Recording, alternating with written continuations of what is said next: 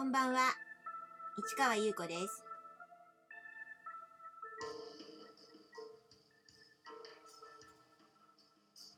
6月6日日曜日、詩人はささやく145回目をお送りいたします。今日は日曜日ですから、メルマガね、やりました。誰かの部屋のドアを開けて。まあ読んでる方は、うん、ちょっとなんか不可思議な方向に行っているような感じがしてるのかなどうなのかなうん。最初の感じとちょっとだんだんね、違ってきたりするんですけどね。で、なかなかまだまだ先があるというね。短い話だったかななんて思っていたけれども、そこそこ長い感じで物語は進んでいます。うーん、そうですね。今日は、えー、昨日の続き、コーヒーの話でしたよね。まあ、この話をするのは、なかなかないんですけれども、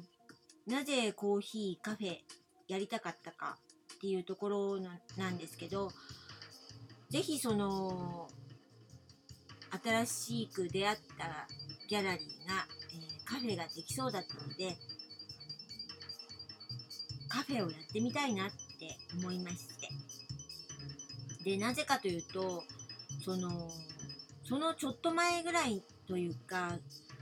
あの、なんとなくカフェやりたいなってずっと思っていたんです。でも、さらにもっともっと前、戯曲とか書いた時にも、あの、カフェを、面白いカフェをやってみたいなって思ってたんですね。で、その当時は、ちょっと、そういうカフェプラス何かみたいなのが、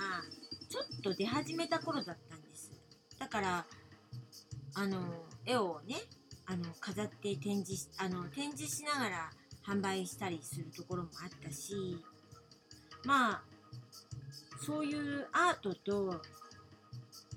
カフェが一体化してる、そういうの面白いなって、いろいろ考えてたんですよ。で、自分がちょっと働いてたところが、あの、割と自由な感じだったので、いろいろ提案してたら、そのアイデアをあの採用してくれて、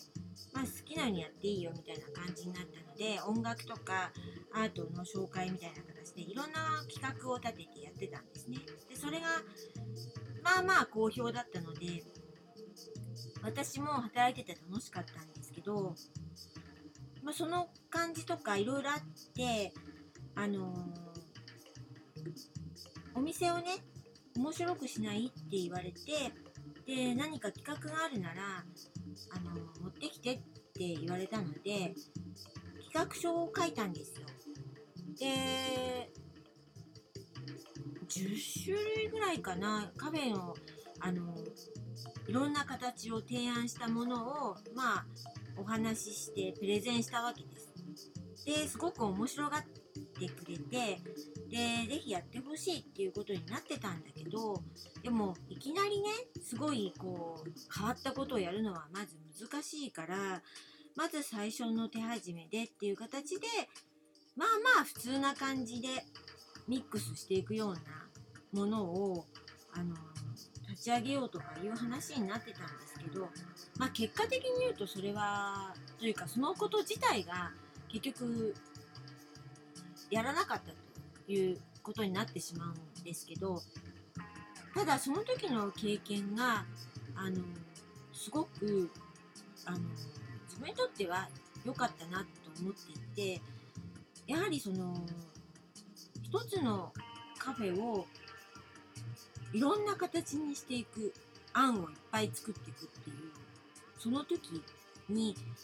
まだその時はまだ展示とかやってない時期ですからここでいろいろ考えたことが後々自分のことに生かされていくわけなんですね。だからその時にそのままカフェを任されてやっていたらそこで終わっちゃったしもしかしたら続かなかったかもしれないしっていうところだけどそこはできなかったんだけど後々役に立ったってことになるわけですね。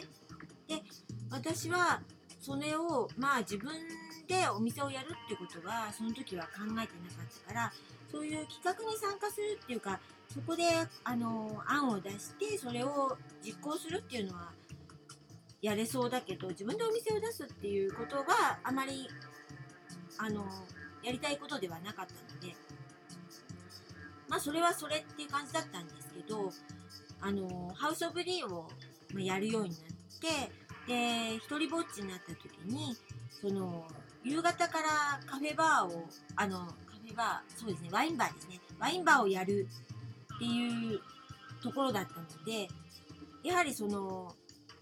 その自分が展示した後にワインバーがそこで夕方開かれるわけオープンするわけですよねでそういうのを見ているうちにまあそのワインバーには行ってないんですけどあのなんかここでカフェみたいなこともやれるよねなんていうのをちょっとその過去のことを思い出しながらなんとなく思ってたんです。というところから実は私あの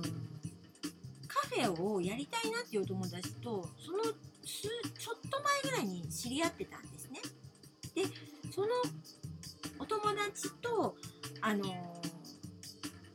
コンタクトを取っててその子が2人組だったんですけどあの2人でそのカフェをやりたいっていう女の子たちだったんですね。でその子たちが定期的に何かやるカフェにちょっと行っててまあ食べたりとかしてお話をしてたんです。っていうところで私はその子たちを誘えたらいいなと思ってちょっと動いてたんですよ。ていうところでこの話の続きはまた明日ね。